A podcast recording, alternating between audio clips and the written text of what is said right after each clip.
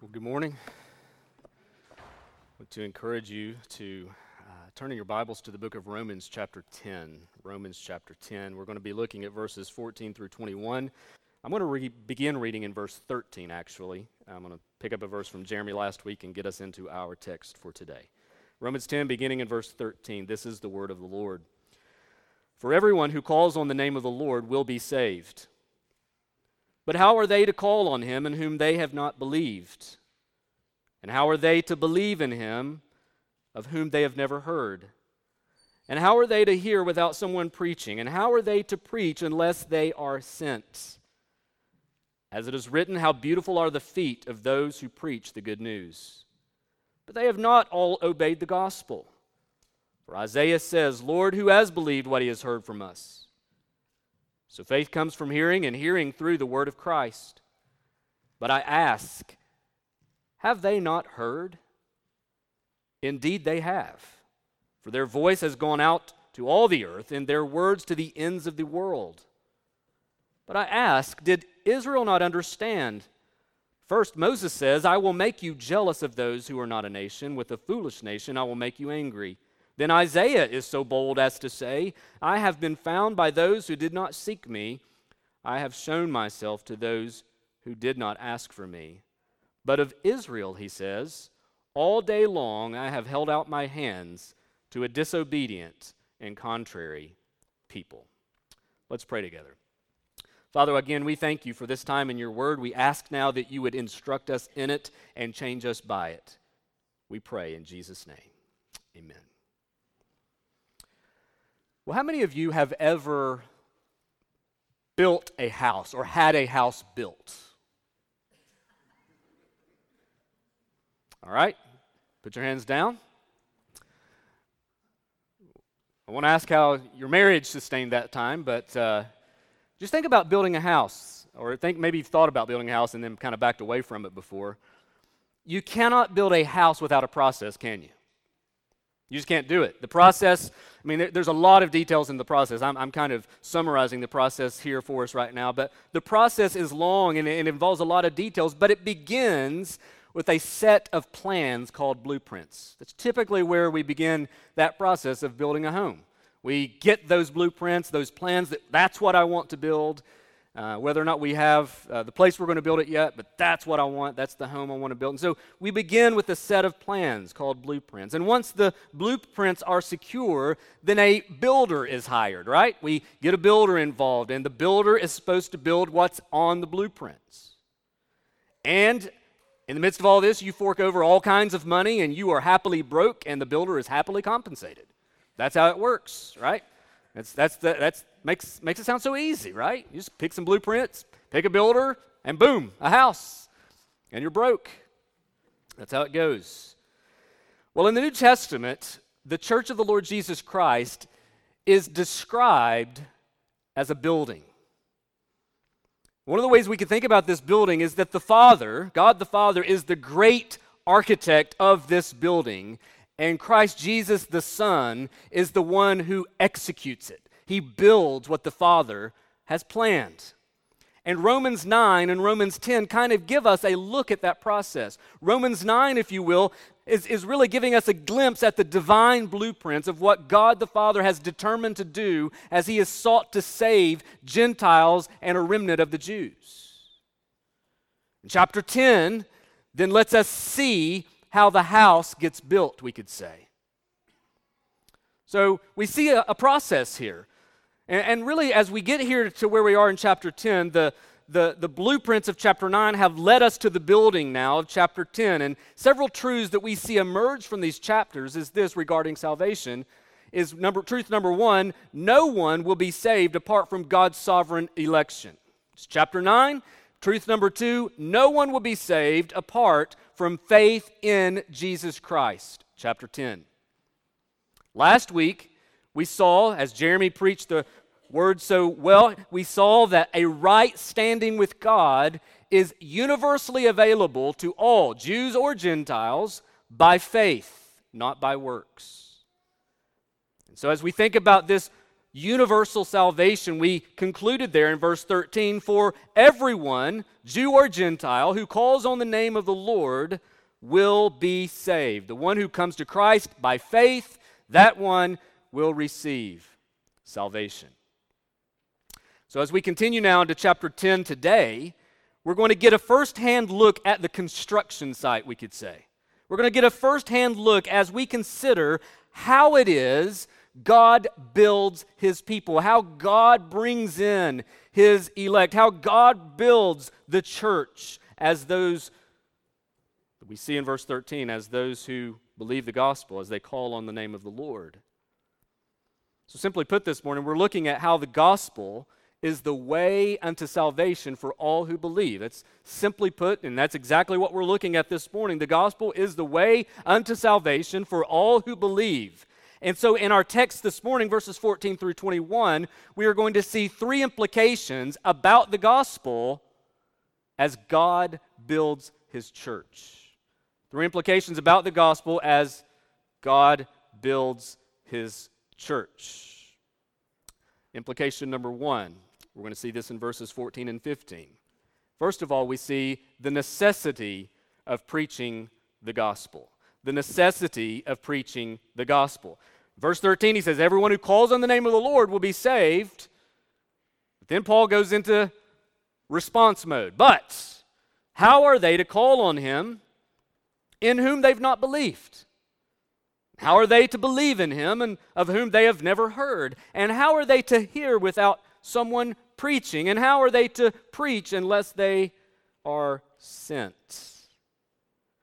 The promise we have in verse 13 is a universal promise that demonstrates just how far and wide God's salvation extends. Everyone, whether Jew or Greek, who calls on the name of the Lord will be saved. And as verse 12 said, there's no distinction. Everyone comes to Christ the same way. Whether you're Jew or whether you're a Gentile, salvation comes by turning from your sin and placing your hope and trust in Christ Jesus.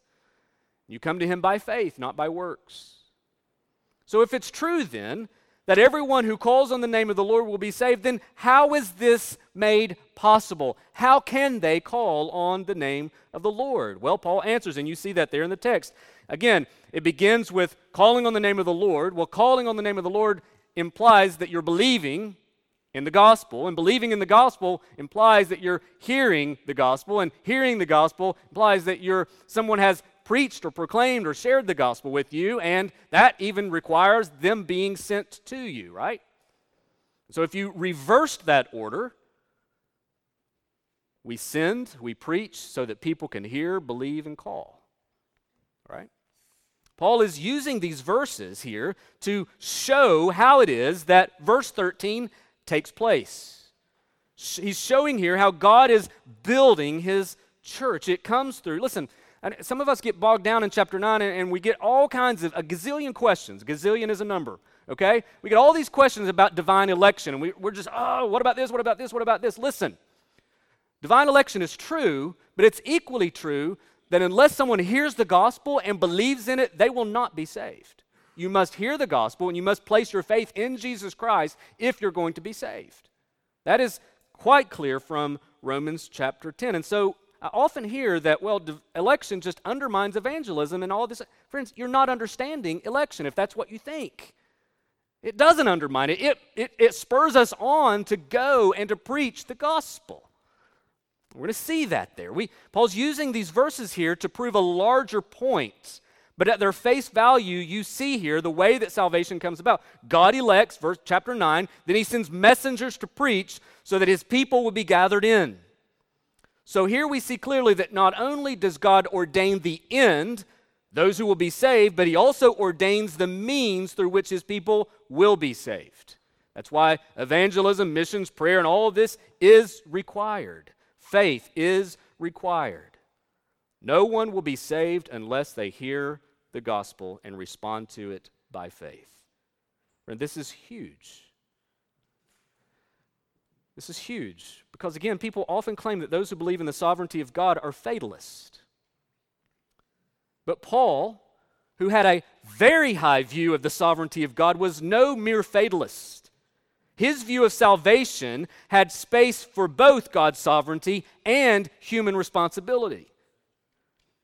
The, the same Paul that wrote all of these deep truths about the doctrine of election in chapter 9 is the same Paul who wrote in chapter 10, verse 1, that he's praying for his people to be saved, and now he's, he's, he's, he's exhorting the church to emphasize the necessity of preaching the gospel.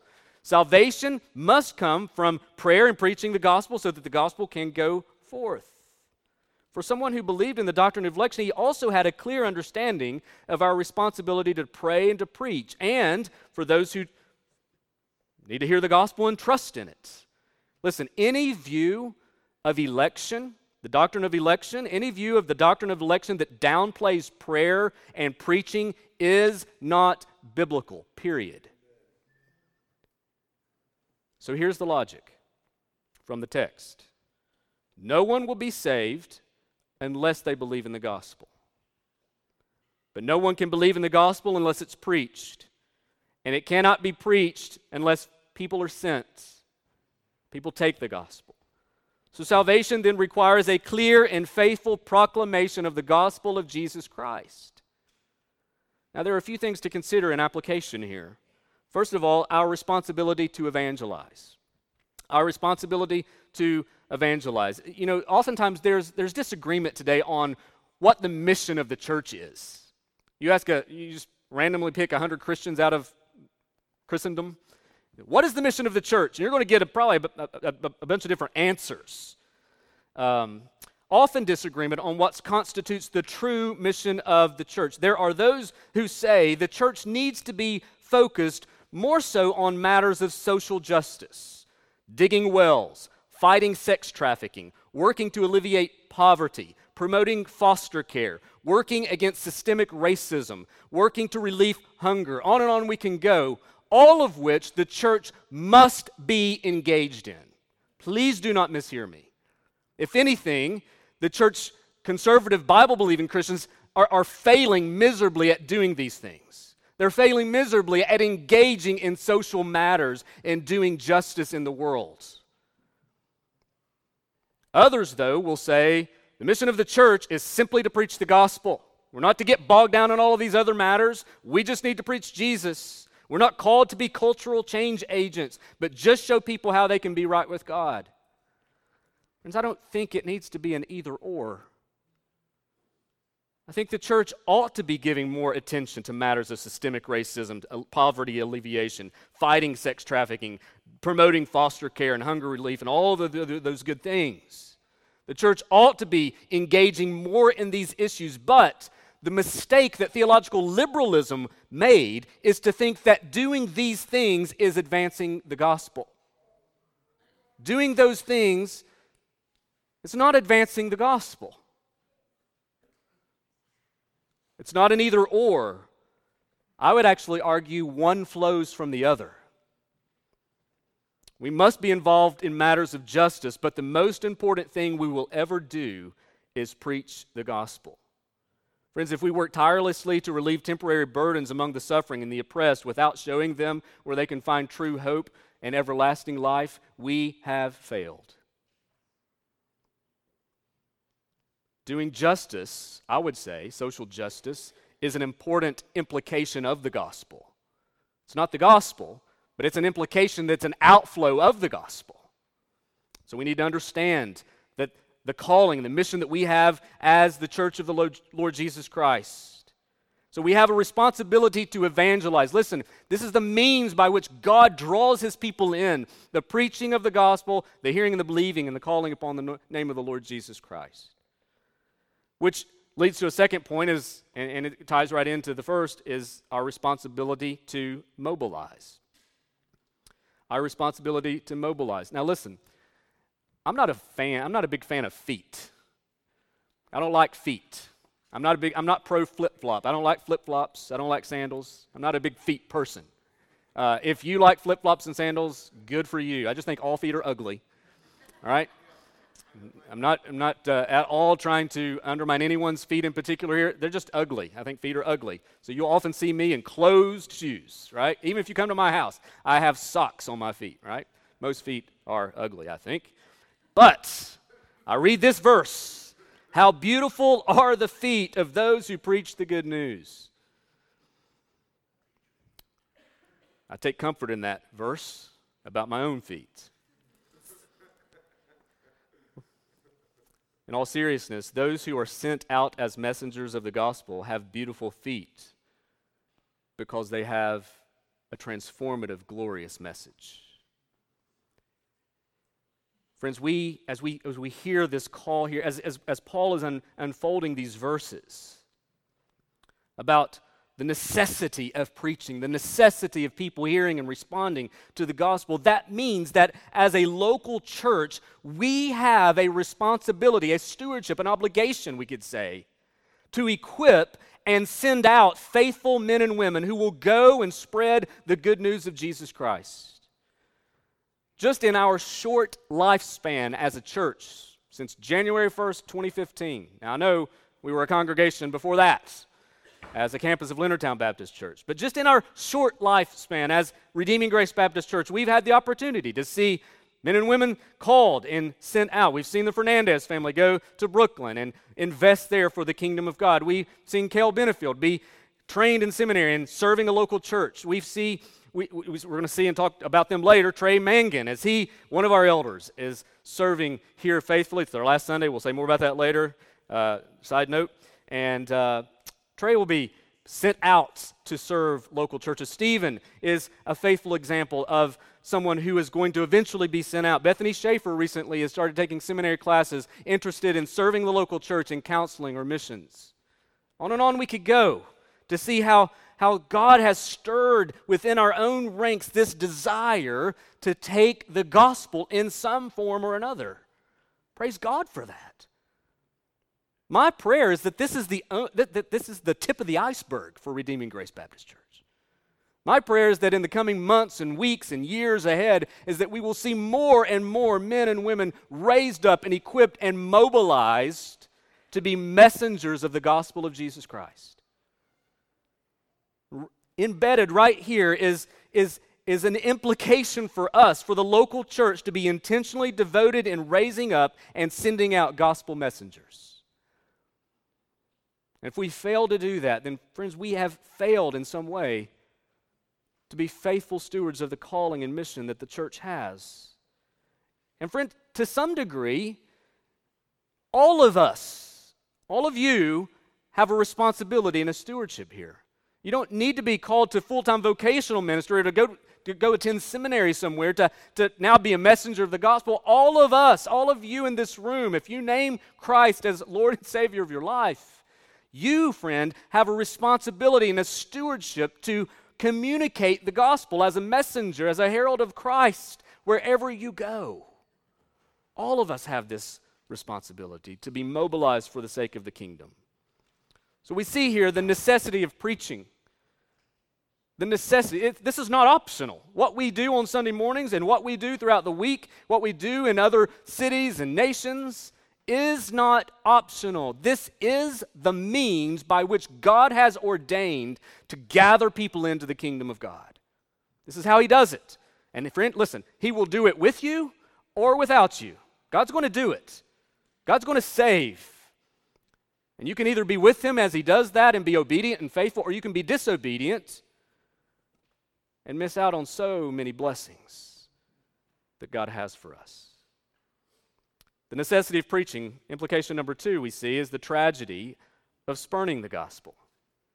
Tragedy of spurning the gospel. In verse 16, and then again in verses 18 and 19, we see this here. Paul has emphasized the essential response of faith in Jesus Christ, which comes by hearing the gospel, and hearing comes by someone preaching or sharing or proclaiming the gospel.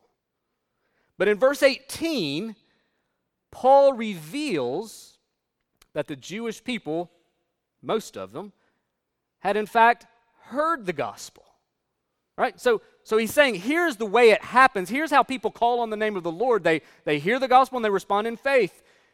And so Paul's, Paul's going to correct something here. You're, you may be reading this and think, well, maybe the reason the vast majority of the Jewish people haven't trusted in Christ, maybe they haven't heard it. Maybe they haven't understood it. And Paul shuts that down immediately. He says, But I ask, have they not heard? Oh, indeed they have.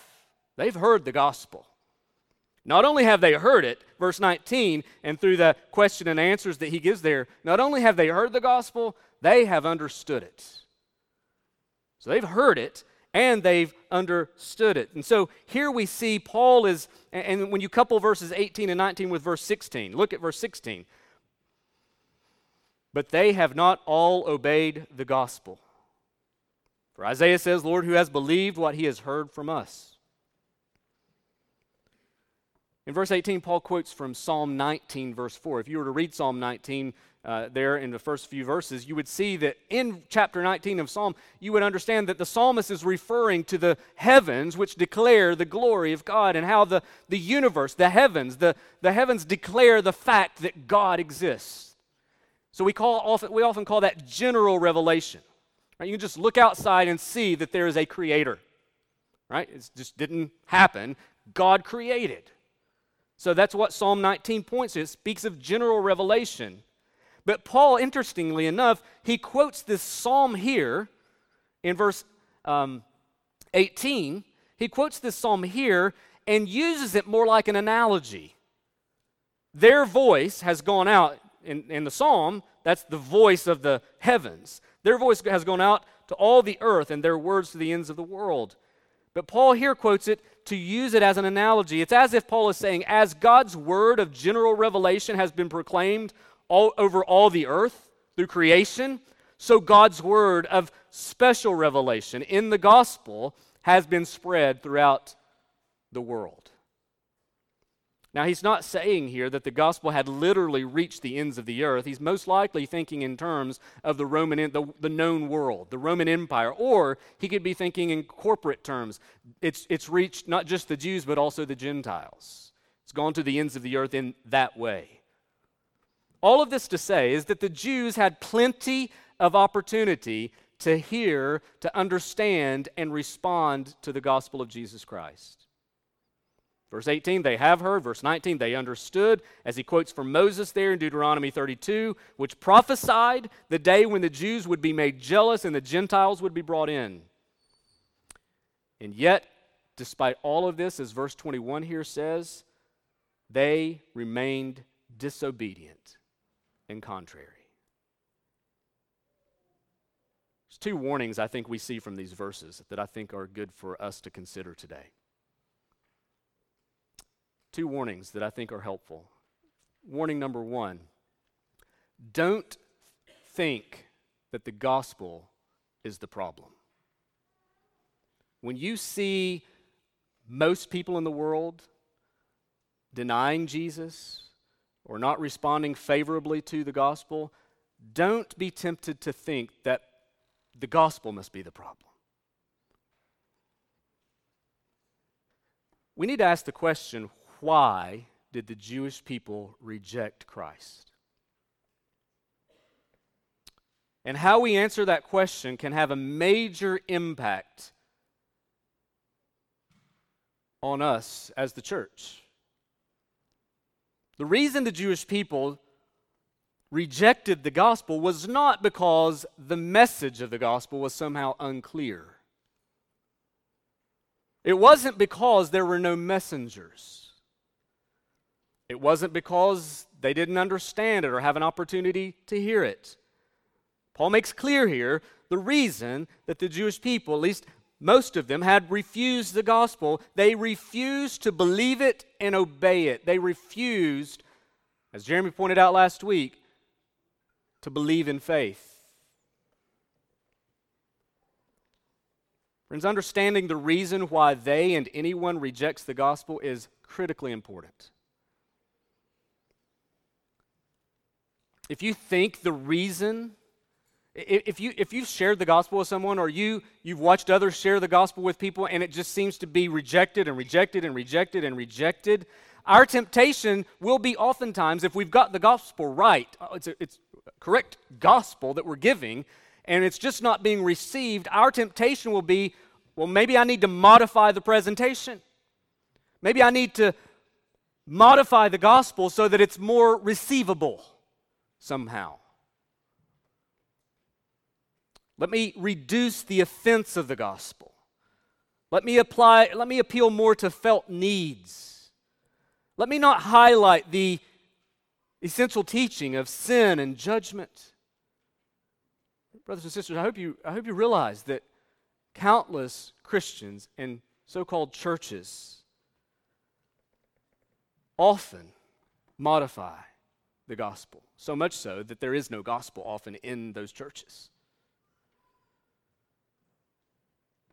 Christians and churches are often tempted to modify the message in order to get better results. Listen, if people refuse the gospel, the problem is not with the gospel. The gospel does not need updating, it does not need to be made more relevant. It speaks clearly and sufficiently to the problem at hand, and that is sinful human hearts in rebellion against their Creator. Some of you might be tempted to, to, sneak back to chapter 9 and say, well, no, no, no, Pastor. The reason they're not accepted, they weren't elect. How can they help it? Paul's already addressed all of that. He's already addressed all of that. He says the reason that they, the, election does certainly play a part in that, but listen, if God was to pass over someone, he's not passing over neutral people. He, he's, he's passing over those who insist on rebelling against their Creator, and he's giving them exactly what they want. Gospel doesn't need updating, it speaks clearly to the issue at hand. So don't think the gospel is the problem. The human heart is the problem. Rebellion against the Creator is the problem. Warning number two don't ignore what's been made clear. Don't ignore what's been made clear. Most of the Jews that Paul was burdened over had ample access to the gospel.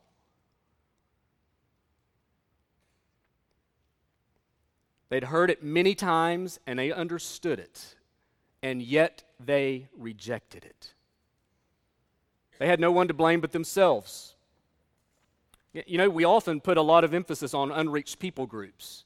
Rightfully so. I mean, how can they hear in whom they've never heard? And we, we need to be making emphasis on unreached people groups and the urgent need for the gospel to go to the far ends of the earth. We need to be calling people, men and women, out to go to the ends of the earth to preach the gospel, to share the gospel, so that the nations can hear. But the Bible also addresses the reached. And in a way, we could classify the Jewish people here as the reached. They had heard the gospel, they had understood the gospel, yet they had rejected it outright.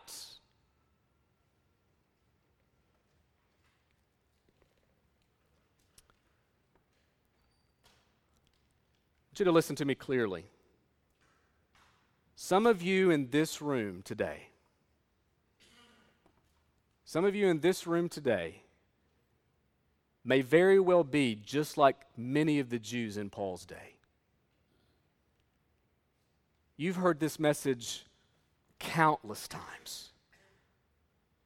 You've heard this message week after week after week after week. You've understood it. You could recite it. You could tell others what the gospel is.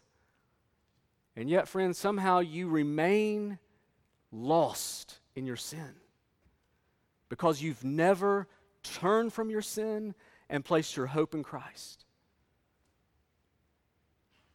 That is a terrible tragedy. Friends, if you're here today and you have heard this gospel time and time again and you've understood it, and yet you've not repented of your sin and placed your hope in Christ, why? What is holding you back from, from placing your life in the hands of an all sufficient Savior to forgive you of your sins and to welcome you into the kingdom of God? And you know it. This is not a matter of, is this me or is he talking about me? No, you know right now if this is you. Yes, Pastor, I've heard this gospel. Yes, I, I could tell it to others, but I've never believed in Christ myself. I've never trusted in Him to be my Savior and Lord. Friend, I plead with you today stop the waiting and trust in Christ.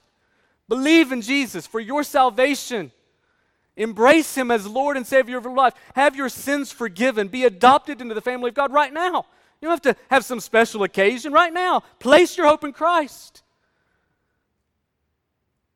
The, the, the, tragedy with the Jewish people is that they had heard it and heard it and heard it and heard it. They, they understood it. And because of the issue of sin in their human heart, they had become hardened against the gospel.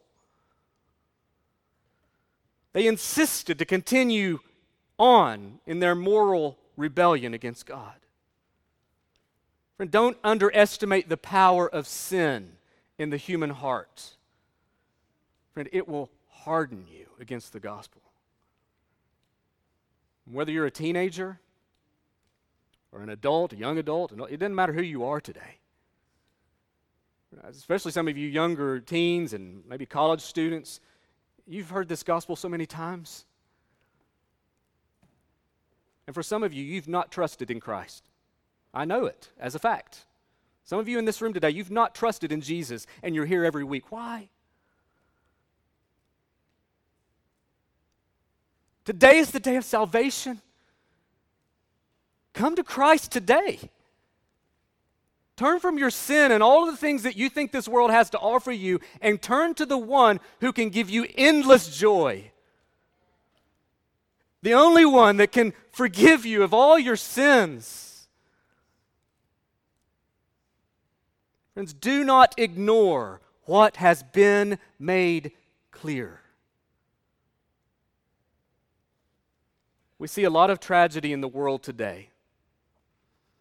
But I would suggest to say that the greatest tragedy in the world is for those who have heard and understood the gospel and yet reject it. That is the greatest tragedy in the world. The necessity of preaching the gospel. There's the tragedy, like the Jews, of spurning the gospel.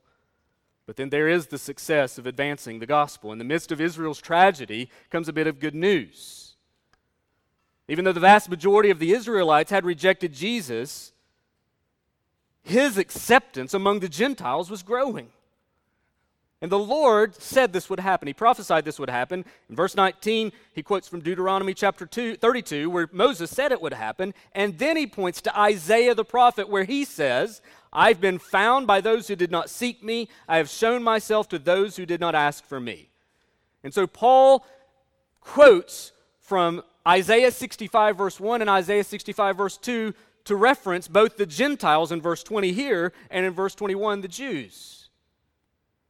As Jeremy pointed out last week, those who had sought for God wrongly, the Jews, did not find him, and those who weren't even looking for God found him. Much of this, these verses have been focused on the sad state of Israel, at least we're getting to chapter 11. There's a bit of good news there concerning Israel. Most of these verses so far has been focused on the sad state of Israel, the, the Jewish people, but here comes this ray of good that we find here that there is success in the gospel taking place among the Gentiles. Even though the Jews had largely rejected the gospel, there was right, widespread embrace of the gospel among the Gentile world. Gentiles simply meaning anyone that's not a Jew. Friends, it's a reminder to us all that the gospel will have success even in the most unlikely and unexpected of places. Last summer, several of us went to France to work among North African Muslims, people group.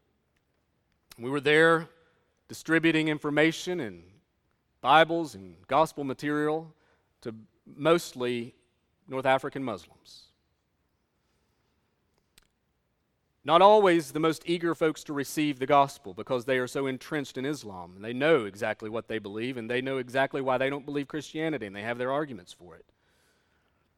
And I can't tell you how many times I would be walking toward a person thinking in my mind, there is no way they're going to take what I'm about to give them. I'm making all these excuses. There's just no way. I mean, maybe Maybe it was a look on their face. Maybe it was because they were dressed out in the, in the Islamic uh, uh, dress. And I'm just thinking, there's no way. And it was in those times that I would be walking up thinking this, this person is not going to, little faith, that they take it with joy, and say thank you.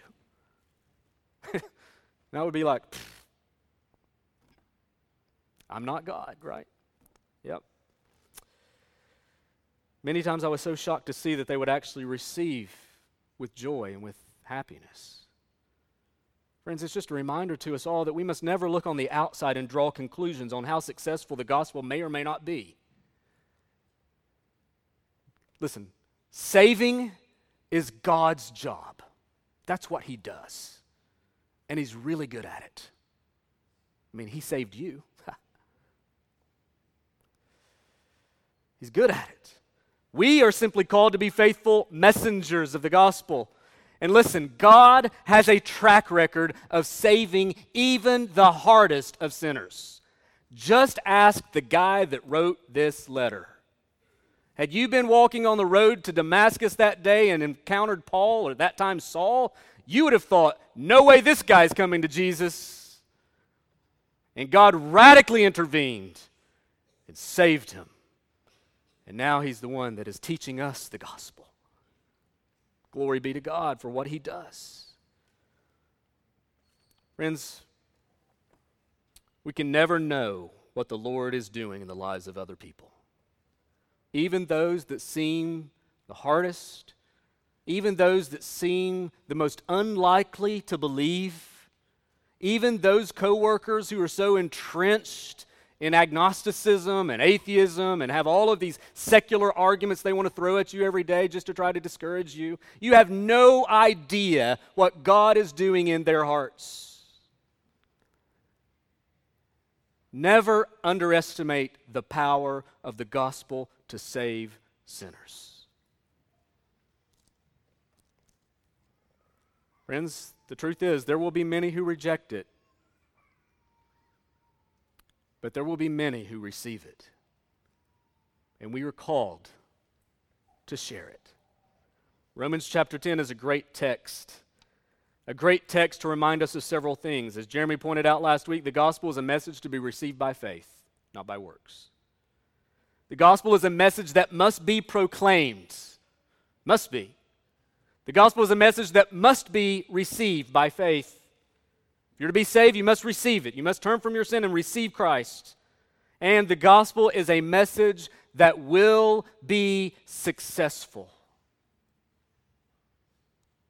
The truth of the matter is, is that all of us in this room, every single person, can find ourselves somewhere in Romans chapter 10.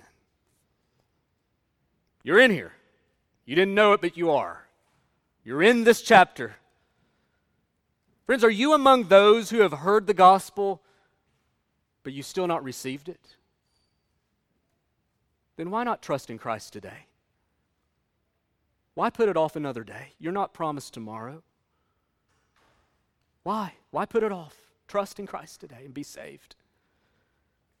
Are you among those whom the Lord may be calling out to be sent out? We've had several, there's room for more. We need more servants to be going to places in the world that need Christ. Friend, are you trusting the gospel to have success even when you doubt? Friend, we've been called to humbly trust in Christ. We've been called to faithfully obey his calling, whether that's to believe or to be sent. And all of us have been called to confidently share, knowing the gospel will succeed. Friends, the blueprints have been set, and God's house, the church, will be built. Question is Will you be part of that work? Will you be part of the house? And will you be part of that construction for God's glory? Let's pray. Father, we thank you so much for this word of reminder and calling and exhortation. We thank you for instructing us. Father, I thank you for the way that you bring about conviction, even in my own heart, as I consider these words today. But Lord, my prayer this morning is simple that you would do what we can't. Father, my prayer even now, would you save those who would be in this room that are unbelieving? My prayer, Lord, would, would, would you bring to pass salvation today for some in this room that have been holding out for so long? They've, they've heard, they've understood, they know what the gospel is, they've just not trusted. Lord, would you move in their hearts? Would you open their eyes? And would you help them to see you for all that you are and come running to you in faith today? Do that, Father. Help them to have no more excuses and call them to yourself. Father, it may be that you're calling some in this room to consider full time ministry somewhere, sometime. Lord, would you work in their hearts and help them to respond in obedience and faithfulness? Lord, that all of us have this calling to be messengers of the gospel, to be ambassadors for the King.